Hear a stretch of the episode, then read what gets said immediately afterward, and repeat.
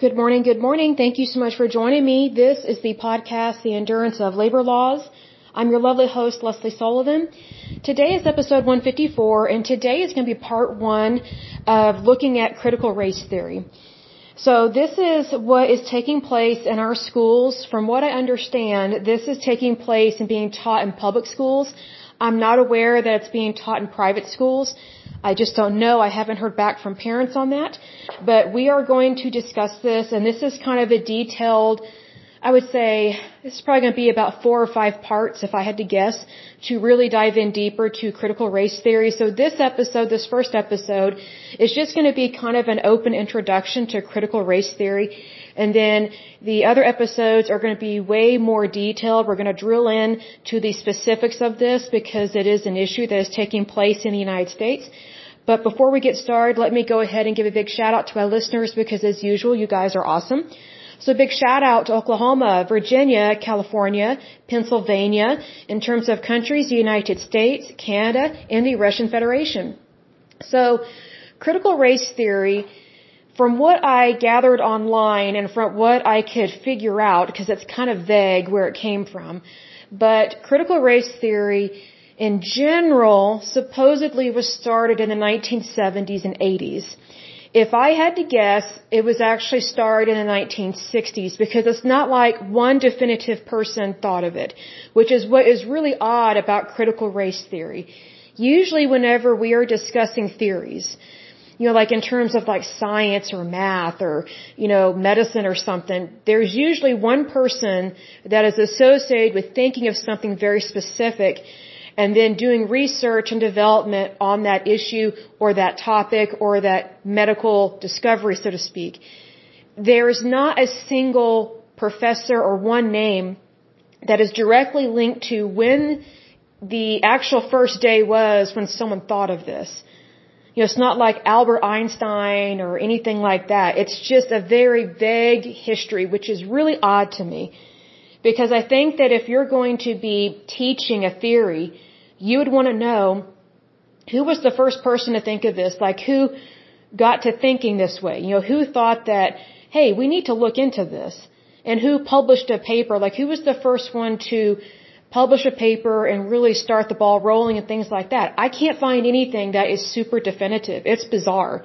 And I find that really, really weird. And what's really disturbing about that to me is that we don't have a definitive of when this was exactly thought of and by whom, but yet it's just being supposedly widely accepted and it's not being widely accepted, although the liberal left and the progressives would like basically the entire planet, but specifically the United States, to just believe that critical race theory is the be all and end all and it's appropriate and it's what we should be te- teaching our children and we should not be teaching them this. Because you know, what's really weird is why would you teach your kids something that you don't know where it came from? It makes no sense to me. Like where is the historical value in vagueness? It makes no sense. So from what I could tell and from what I could read about this, it's basically these scholars, these elitists at these universities, but yet it doesn't tell me who specifically thought of it, who wrote about it, and from what university. But needless to say, they make it seem like there was just a bunch of people that were concerned about racism and discrimination, so they came up with this theory. Well, I would think that if someone thought this up, that they would want to get credit for it, because you should get credit for your work. But I can't find anyone linked to this. But needless to say, they, they say in this article that it was, it really came about, I guess, in the 70s or 80s or picked up speed by then. But I personally think that it came about in the 1960s. Because in the 1960s, that's when we had the sexual revolution. And then that's also when feminism got started. I think feminism was already brewing in the 1950s because the 1950s were this, um, it was basically an era in the United States where it was a very false way of living. And I don't mean that negatively towards our country, not by any means, but whenever people think of the 1950s or they see images from the 1950s, it's always a smiling, beautiful wife in heels with beautiful makeup. Um, her hair is always done. She's always in the kitchen wearing a fluffy apron. and she's never at a job, she's never earning a living, and she's always waiting on her husband, and then they've always got these two perfect kids, right? Well, that, that is not what happened to the majority of the population in the 1950s. So I know it's an ad and everything, but just the general perception of the 1950s is what is called the nuclear family. The nuclear family from the 1950s was considered one man, one woman getting married, and they have like two kids. That was considered like the perfect suburbia middle class family, even though the majority of people did not have that kind of lifestyle. Now we did have a lot of soldiers come back uh, from World War II when it was over, and they got married and started families. But there were some people that had like 12 kids, and maybe they lived on a farm. So, but there's just this false perception of what the 1950s were as opposed to what actually happened. If you want an example of this, just look at the show Leave It to Beaver. You have June Cleaver and Ward Cleaver that they have these two sons. Of course, they're perfect for the most part. And it's all about how to raise sons. It's like, do you really think people raise their sons like that? No, they did not. Because what's interesting is that the kids that grew up in the 1950s, they're the ones that started the sexual revolution in the 1960s. So basically, you've got these baby boomers that started the sexual revolution in the 1960s, and then it really got really bad in the 1970s. So my point is this, feminism it really kind of had its roots in the 1950s because there were many women that did not like just being viewed as a sex object or hey my my only purpose in life is to pop out kids and be in the kitchen. Because not every woman thought that way. But yet a lot of women they were encouraged to think that way and they were encouraged to have that kind of lifestyle so here's the thing. If you look at the demographics of how many women actually went to school, you know, from the 1950s compared to now, we have way more young women going to school now more than ever. But that doesn't mean that women way back in the day didn't want to go to school. So I'll give you an example. You know, it was very few and far between for women to go to college back in the 1930s, but they did. And there were some women that were scientists and researchers. But here's the thing, there were many families that did not want their daughters going to school. Because they, they thought that their place was in the home. Even though they have a brain, they're literate. And what people forget is that way, way, way back in the day, like hundreds of years ago, women were not allowed to learn how to read. They were purposely kept ignorant and illiterate. And what really saddens me is that if women had been taught how to read and write, just like men, women could have been liberated from so much oppression hundreds of years ago. As opposed to putting it off, putting it off, and just oppressing them and suppressing them. So it's one of those things that you, you kind of have to look at history with the whole big picture. You can't just cherry pick and say, oh, the 1950s were all good, the middle class was growing. Well, you also can't look at it from the extreme point of view of, oh, well, the 1950s were all bad because most women were in the kitchen and they didn't want to be there. It, you know, they were all being suppressed. That's not true. It was very common for women to not be encouraged to have careers and go to school, but it wasn't, it wasn't all or nothing. It wasn't 100%. If you want an example of this, you know, there are very many, um, there are quite a few women, I should say, that actually started their own companies. One of them is Estee Lauder and another one is Merle Norman. If I remember correctly, Merle Norman, she started her cosmetic firm, I think in the 1930s. And I don't remember when Estee Lauder started her company. But in case you don't know who Estee Lauder is, yes, it is the makeup brand that you know. It's really interesting. These women did what very few people were willing to do. And I say people, not women. Because yes, men had more rights back then, especially in terms of employment. But not every man knew that he could have his own company. And have, you know, and the desires of his heart could actually come to pass.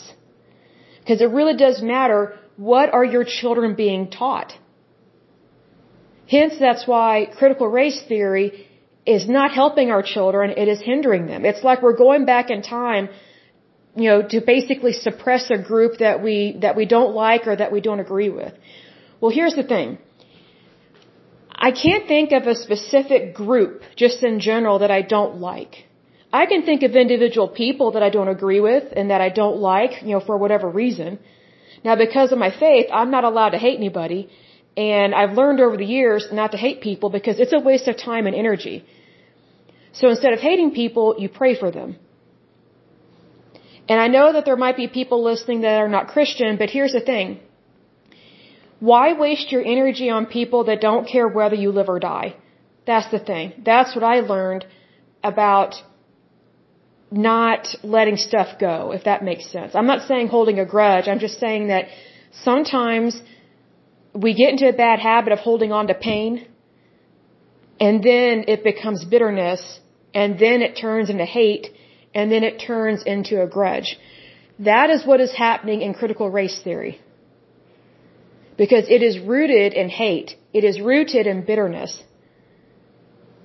Critical race theory toots its horn that basically all racism, all oppression is coming from white people. And I'm just like, you've got to be kidding me. Like I was researching this and I thought, okay, surely I can find something good about critical race theory. I can't find a single good thing about it. And believe me, folks, I tried. I always try and look at things from black and white, yes and no. I always try and see the other side of things, but I, I can't see anything good about this.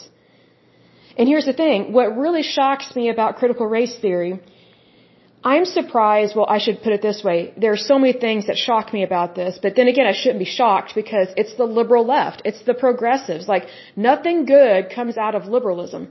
Nothing good and true comes out of progressivism. It almost always lies, but claiming to be defending somebody, but really it's just wanting permission to legally suppress somebody else and to, and to make somebody else's life a living hell. First of all, that's not the American way. It goes against our state and federal laws, and also it's not the Christian way of living a good life. Because we're not supposed to treat other people like that. But what's interesting about critical race theory, among other things, is I'm surprised that this is being taught to children because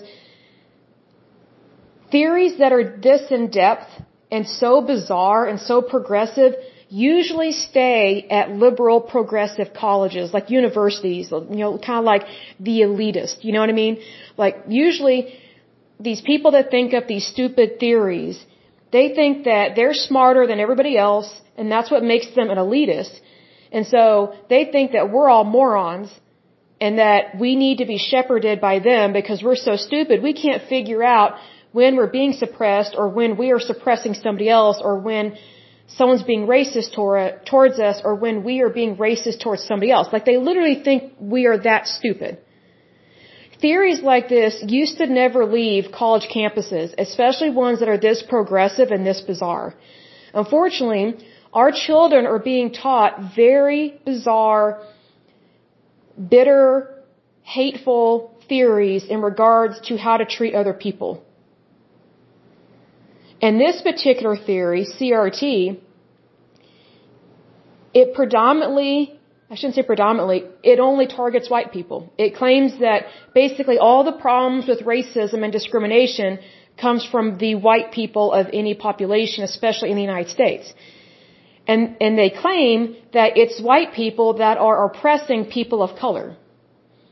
And I'm going, okay, obviously they don't know that, that white is a color white people are not transparent. Like if, if you were to ever meet me and see me, you would not be able to see through me. Like I'm not clear, I'm not um, made out of plastic, I'm a human being, and I do have color to my skin. So technically, every single person on the face of this earth is a person of color.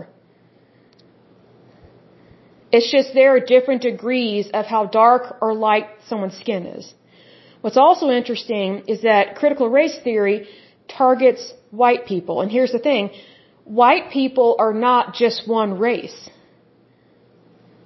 They make it seem like black people and people of color are only one race, but even that is not true. But yet they put them all in, in one kind of big melting pot and uh, melting pot, excuse me, of describing this demographic, and I find that to be insulting because You know, there are different types of black people. You know, there's people from Africa, South Africa, you know, Nigeria, I mean, Jamaica. I mean, there's all these different shades of black. Which is probably why they say people of color, but then again, what they don't understand is that every single person on the face of this earth has color to their skin. So technically, the entire human race is a people of color. Critical race theory is only critical of one race, and that is anyone that is fair skinned. That's not right. And here's another stupid thing with this. They're shaming and blaming someone for the color of their skin, but yet critical race theory claims to try and eliminate blaming and shaming and oppression, but yet that is exactly what it is doing towards white people, towards anyone that is fair skinned. Well, you know what's interesting is that all white people are a mix. Being white is not a race. Although if you are to fill out, you know, basically a, um, it's not a job application, but it's the federal form. I think it's an I-9 if I remember correctly. Haven't filled one out for a while, but it's whatever that so-called voluntary information is, which really it's not voluntary. Most of the time employers put pressure on you to fill out this form. So that way they can submit to the government, are they hiring males or females, you know, in which type of people are they hiring from different um, ethnicities. What's interesting is that on that federal, basically a type of employment form for businesses to have their employees fill out, they list all these different ethnicities, but when it comes to white people, we're just white. But yet they list African American, Eskimoan, Native American, Hispanic, but white people, oh, we're, we're not important enough to put our, our heritage on there. See, because here's the thing, I've mentioned this before in times past. I actually got a 23andMe test done. And come to find out, I am not white. I'm a mix of races, which I already knew that. Because there's not a country on the face of this earth that's called white. You're either American, British, Russian, whatever the case may be, but whenever people are filling out that job application or that I-9 form or whatever for the federal government, white people, that is oppressive to us. That is reverse discrimination because the federal government is not even listing our heritage. So that basically says if you're white, your race doesn't matter, but all these other people do because their skin is darker than yours. That is reverse discrimination. And what I learned from my 23andMe test is that I'm actually Egyptian, Nigerian, French, Irish, and British. I'm a mix of five races, and those are just the ones that they can pinpoint. There's actually a couple, couple of others that they can't pinpoint it yet. But yet, the, the different races that I am are not listed on these federal job forms. Because I'm not dark enough. I'm not considered valuable because of my skin color. That is reverse discrimination. That is coming from our federal government. Now we're having to deal with CRT, critical race theory, and it blames all the problems of the world on white people. You know what that's like? This is how stupid I think this is. Blaming everything on white people, especially discrimination and racism, that's like you getting a wheelbarrow and you putting all your problems in the wheelbarrow and you walk down the street to your white neighbor's house, excuse me, you walk down to their house, let me get a drink of water. You walk down to their house and you just dump all your problems in their front yard. And then you shame and blame them and you say, oh, all these problems I have, they're all your fault. So I'm dumping them all on you. That's what critical race theory is doing. That's why they are shaming and blaming anyone that is fair skinned, anyone that is white even though being white does not signify a specific race. It's just a color. That's why white people are also people of color. But if you're to say that, which I say it, some of these people get so irritated and so mad, and they're like, well, how dare you say stuff like that? It's like, well, how dare you discriminate against someone based on the color of their skin? I mean, don't they know that, that civil rights also apply to white people as well? Like the whole point of ending racism and banishing discrimination and working, you know, going towards a better society is so that you don't have racism of any kind and you don't have reverse discrimination of any kind. But if you allow that stuff to happen, then guess what? You have failed. What's the point of failing when you can succeed? See, critical race theory, it claims it's helping with the issue of racism and discrimination, but it's not because it's not addressing the root of the problem. The root of the problem is not white people. The problem is with the individual. You know, I'll say this. Most of the racist people I've met over the years were black. They were African American.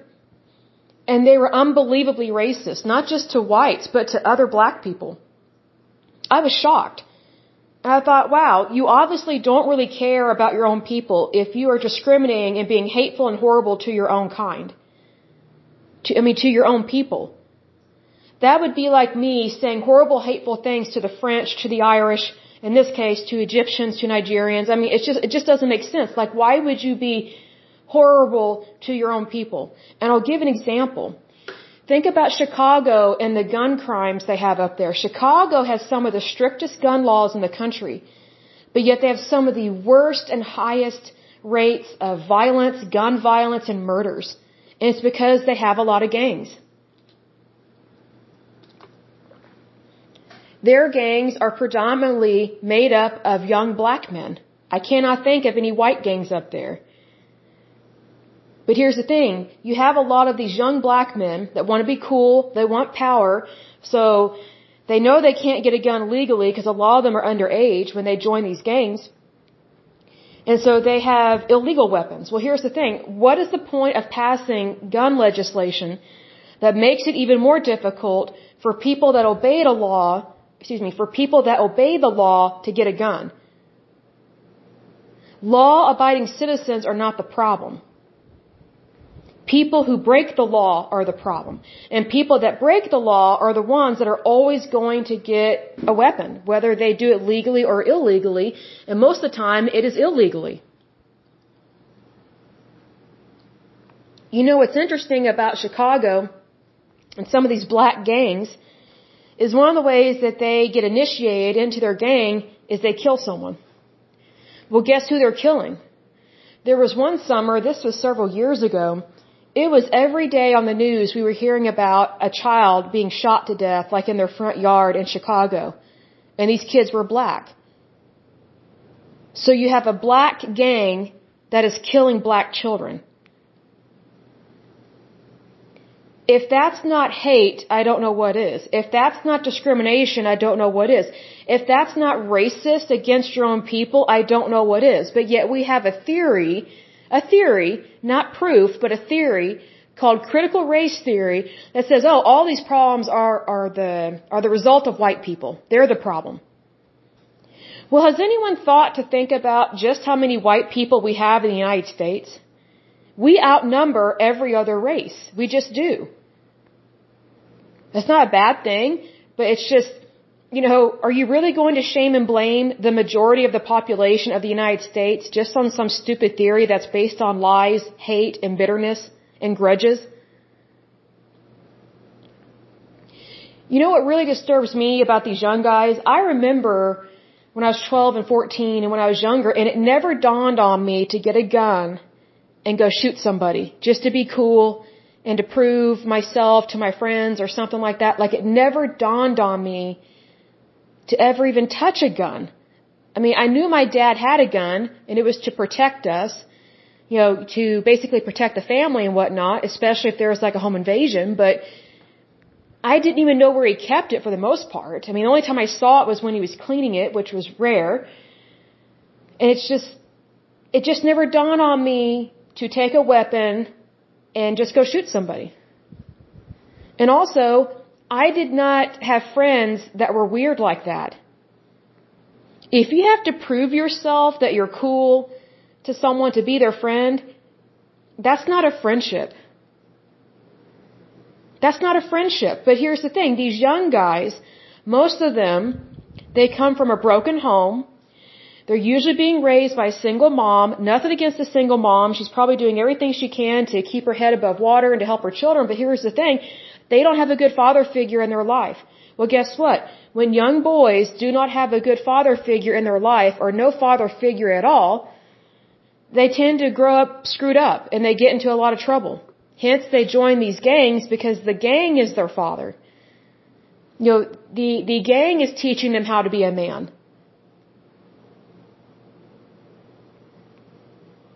So now we have these young guys that think they are a man by carrying a gun, walking all ghetto, talking all ghetto, don't ever pull their pants up, have a gun in their, their waistband or belt or whatever, and then they don't even shoot the gun right. They try and shoot like some stupid gangster on a TV show.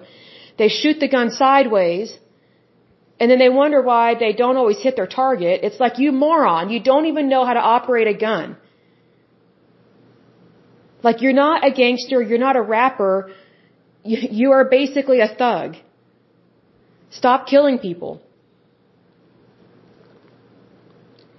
But here's the thing if you believe and go along with critical race theory, you will never call out these young black thugs in Chicago that are in these ghettos and that are in these gangs killing people, killing their own people.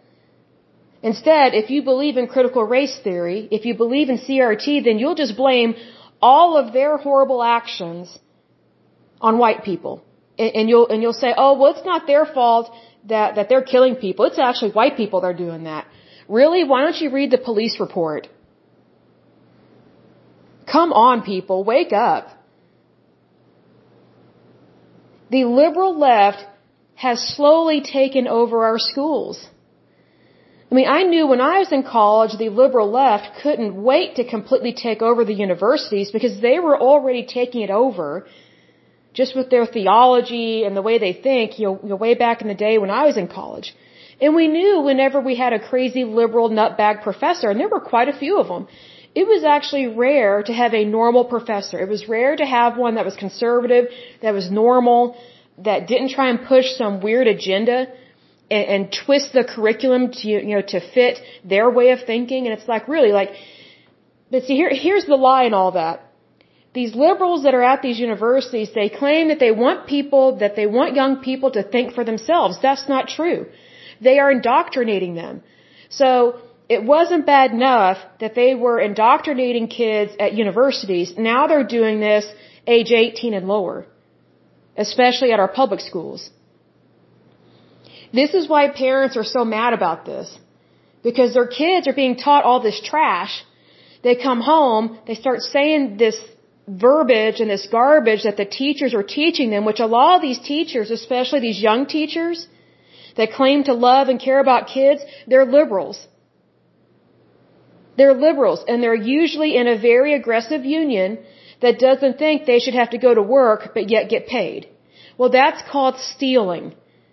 When you get paid to do work that you did not do and you collect that check, you're stealing. You're stealing from your employer. Which in terms of the public school system, these teachers are stealing from, from taxpayers, which would be you and me.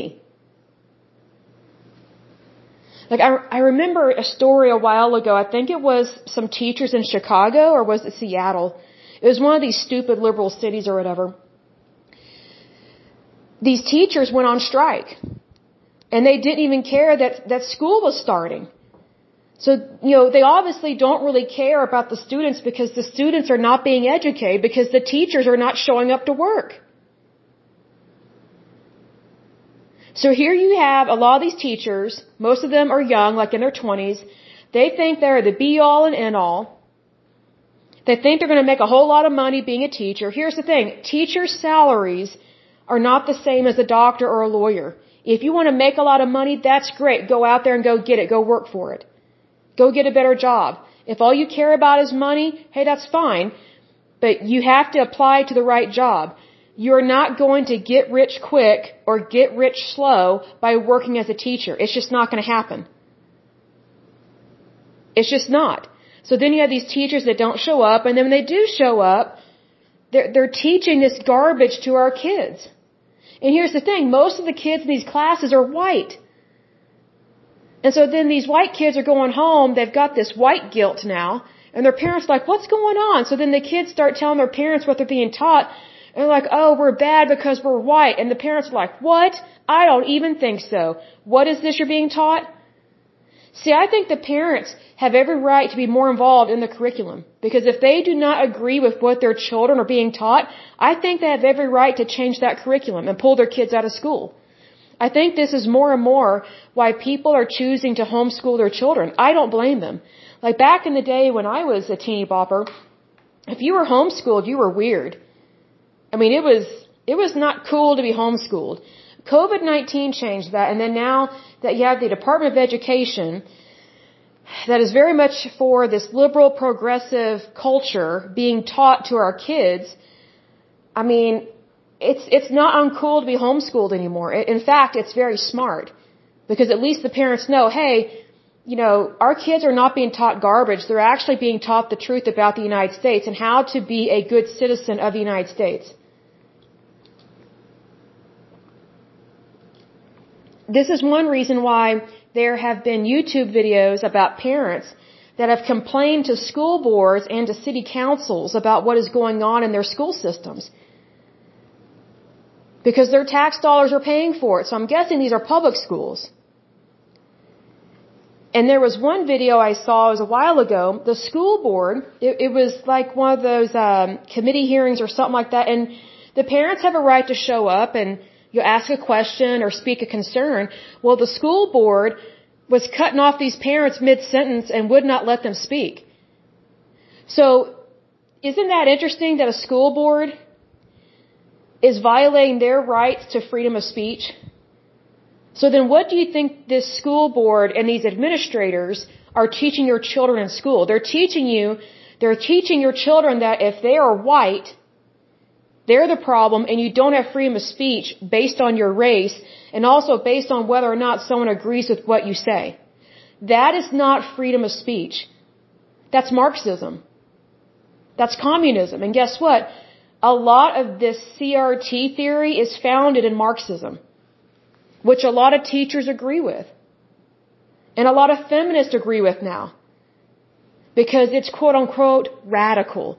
A lot of these women to me, a lot of them are stupid when they claim to be feminist and they're like, oh, you gotta be radical to get something done. No, you don't. You do not have to be radical. Just be real. Just be normal. Just use your common sense. Like feminists used to be smart. They're not as bright as they used to be. I don't know what is going on, but here's the thing instead of focusing on women, now they're focusing on being radical, which is very similar to critical race theory. Why would you want to indoctrinate someone else's kids to being radical? The answer to that is because they want anarchists. No one wants to say it, but that's what it is.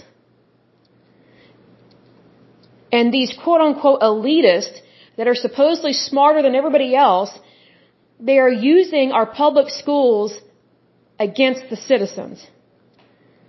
Because they're using public schools that teach little kids as a way to brainwash and indoctrinate them into something that they should not be taught. Excuse me. So I very much feel sorry for these parents and I pray for this or about it because I think that would be very frustrating to be a parent and you know your child is not being taught the right stuff and it's screwing up their kids. It's screwing them up. I'll give an example of this. Hold on just a moment. Okay, so I'll close with this example. So here's the thing. Let's say you're a parent and you have several kids. Let's say you have three kids. And let's say one of your kids makes a new friend at school and over time, your kid starts saying weird things and gets meaner and meaner towards other kids. And so, because you're a parent, you notice this change in your child you notice that they're kind of acting strange and they, they're getting more and more hateful. And they're targeting a group of people at school and they're saying basically hate speech. And you figure out that the new friend is basically, is basically brainwashing your child. Because your child is around this other kid and this other kid has all these really weird ideas and is saying, hey, we should target this group of people because they're bad, they're wrong. You want to be cool, come with me kind of thing. That's what's happening with critical race theory. See, because here's the thing, these parents, they're, they're being made to look like they're, they're idiots and they're country bumpkins because they don't want their children to be taught critical race theory, but actually the parents are smarter than the school boards. The parents are smarter than the city councils. The, the parents are smarter than these university elitists because they don't want their children to be taught hate speech. They don't want them to be taught that, that their skin color determines how people treat them. And that it's okay if they're mistreated because they're white. That's what critical race theory is teaching these young kids. So if a parent doesn't like or approve of who their child is hanging out with, they have every right to call that kid's parents and say, "Hey, I don't want your kid hanging out with my kid anymore. There's something going on. Our, you know, my kid's now getting into trouble. They're they're saying and doing really weird things. This is, you know, we are pumping the brake on this." And more than likely, what that other kid's parents will say, "Oh, well, our kid's not the problem. Your your kid's just ignorant." See, that's exactly what the supporters of CRT are basically saying to these parents that are fighting for their children. You're not cool, you're stupid, you're a country bumpkin, what do you know? Your kids are in public school, they're not in private school.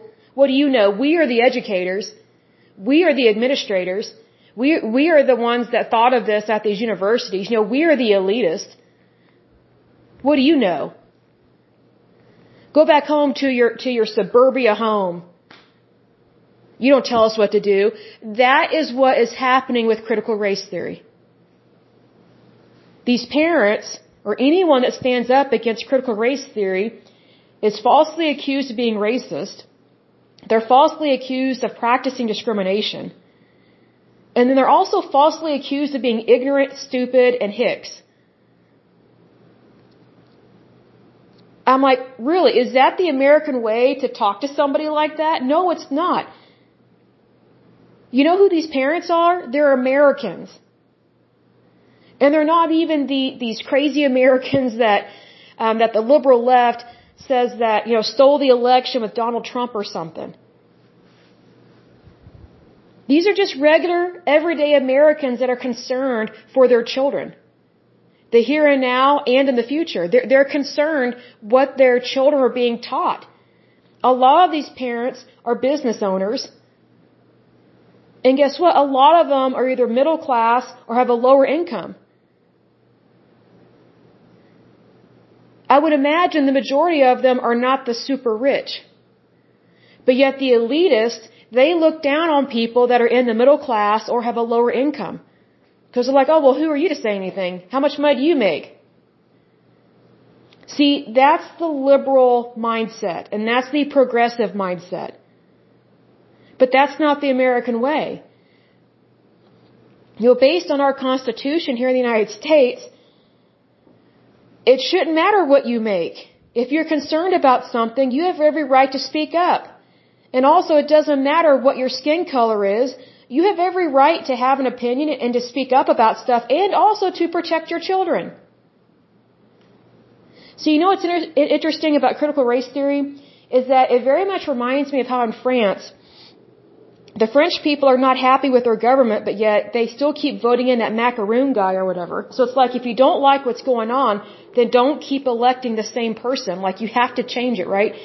But anyway, in France, the government has a mandate, and they've had this for a while now, that if you give birth, your child has to go into daycare. It's forced daycare. Even if you are a stay-at-home mom and your husband makes a lot of money, or maybe both you and your husband work, but you can have a relative babysit your kid.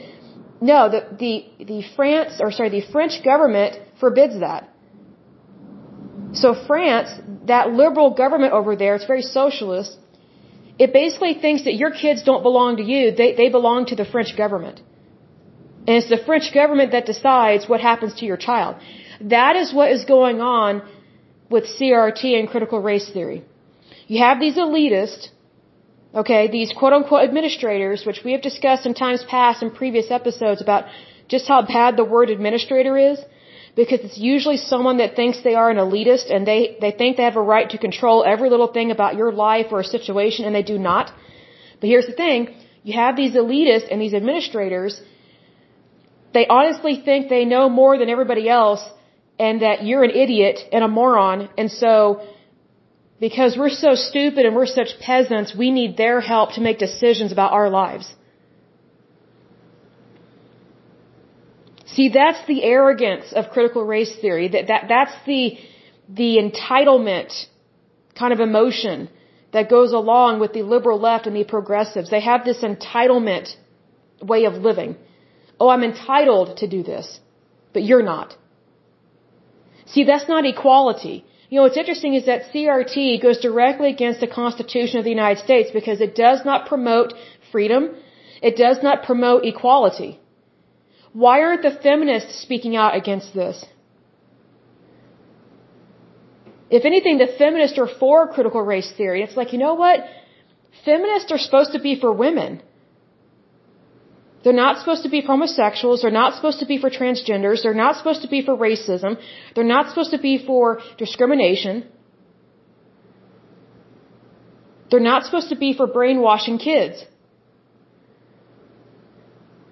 See, this is what happens whenever you have a very bizarre and dangerous theory that starts out at these elitist colleges and is thought up by these elitist moron professors. And then they, they push it on down through the system, down the pipeline to just regular everyday public schools and they're brainwashing kids. But yet kids they're either not allowed to pray or they're not taught to pray and they no longer say the Pledge of Allegiance. Would you rather your child be taught critical race theory or would you rather your child learn how to say the Pledge of Allegiance? Like which is a better outcome for your child in terms of citizenship and, and, you know, basically civic duty of being a good citizen of your country? I think it's very clear. I think most people would want their kids to love their country and to you know, even start simple with saying the Pledge of Allegiance at school. We used to do that every day when I was in grade school. Come middle school, we hardly ever said it. The only time we said it was maybe in our civic class. And that's really sad. And then by high school, we weren't saying it anymore. And, you know, that really disappointed me because I thought it really brought unity to our class. It really did. Just something as simple as the Pledge of Allegiance. It really made you proud of your country. And you wanted to do good for your community. But if kids are not taught to do good like that, if they're not taught to care, then guess what? They are going to end up like those black kids in those ghettos and those gangs up in Chicago where they just kill each other. And they kill other people's kids. See, this is why sometimes minors are prosecuted as adults because the offense was so horrific and graphic that they were perpetrating the crime as an adult, not a child, even though they were a minor when they committed the offense.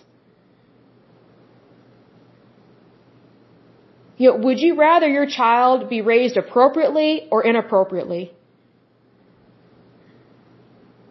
That's the thing.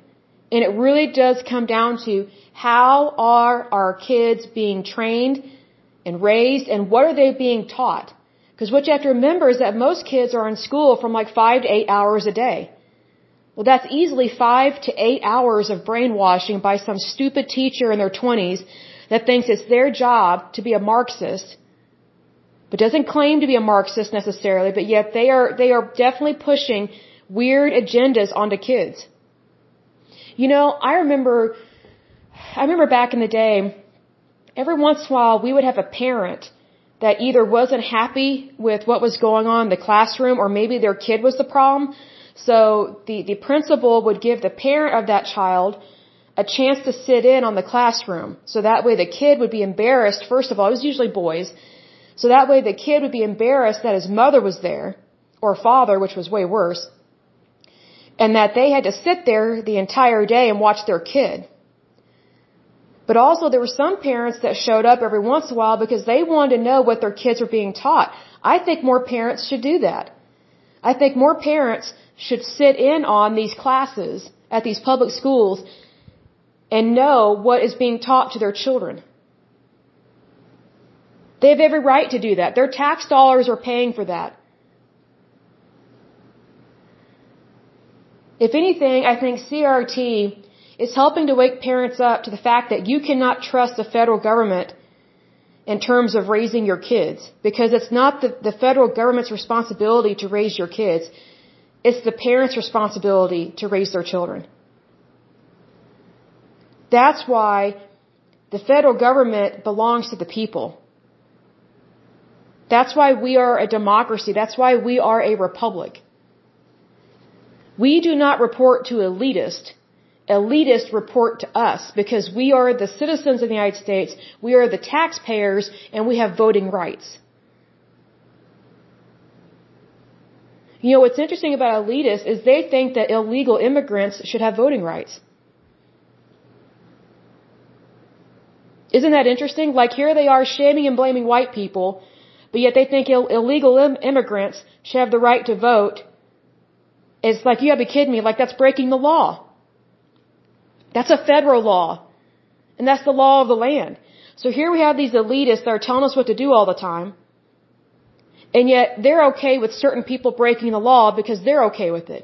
Well, here's the thing. The laws are not written so that you can just decide when it's okay to break them and when it is not okay to break them.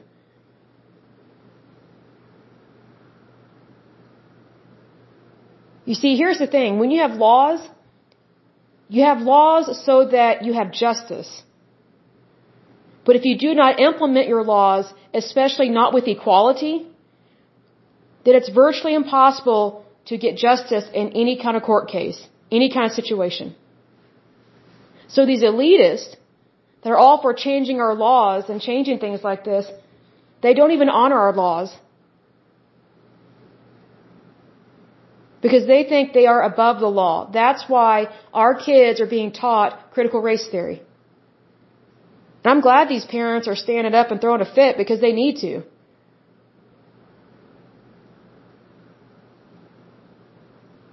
What's very interesting is that, you know, elitists, I have no doubt that they're married and have kids too, but yet they don't think that other people who have kids should have any right to speak up. That's elitism. You know, what's interesting about the liberal left and the progressives is that they claim to not be able to stand uh, colonialism or imperialism, but yet look at what they're doing. They're trying to control other people and other people's kids. They don't even believe in democracy, but yet they want the money. They want a high paying job. They want the power. They want the control. That's why critical race theory, as well as feminism, is founded in Marxism. Let me rephrase that. Critical race theory is founded in Marxism. Feminism initially was not founded on Marxism. It was founded on freeing women from oppression, but not with a Marxist bent. Feminism has slowly become Marxist because it's gotten really radical. So I need to correct myself on that. But here's the thing. I don't think our kids should be taught anything that promotes Marxism, Leninism, communism or fascism or even socialism. Because socialism is just a, it's just a teeny tiny step away from Marxism, communism, and fascism. Socialism makes it seem, it makes it seem like it really cares about people, but it really doesn't. It's basically a lie because it is a lie. It says it cares about people, but I mean, just look at Trudeau. Look at what he's doing to his citizens. He's trying to pass a triple carbon tax that would increase taxes up there on anything carbon by tripling it, tripling the tax. Do you have any idea how cold it gets in Canada? It's freezing cold. So Trudeau doesn't even care that his people are freezing. He doesn't care that they can't afford their utility bills. He, just doesn't care. He's more concerned about, quote, the environment, global warming, carbon footprints, but at the sake of punishing his own citizens. Well, technically they're not his citizens, but because they don't worship him or anything like that. But I'm saying that he puts his agenda before doing what's right. That is exactly what critical race theory does. It puts an agenda before people, before doing what's right. But yet it claims to be helping people, but it does not. But that is it for today's podcast. I will go ahead and end it there and we will go ahead and dive in uh, even deeper tomorrow. As I said, this is probably going to be four or five episodes because it's, it's a pretty interesting topic. I didn't know so much was going on in our public schools. All I knew is that parents were very upset. And you know what? Sometimes it takes a lot to irritate parents, but once you irritate them, it takes a lot to calm them down. Because when they get offended, it, it's about their kids, right? So it's like, don't mess with other people's kids. So they have every right to speak up. So, but anyway, I will go ahead and end this podcast, but as usual, until next time, I pray that you're happy, healthy, sorry, happy, healthy, whole, talking too fast. I pray that you're happy, healthy, and whole, that you have a wonderful day and a wonderful week. Thank you so much. Bye bye.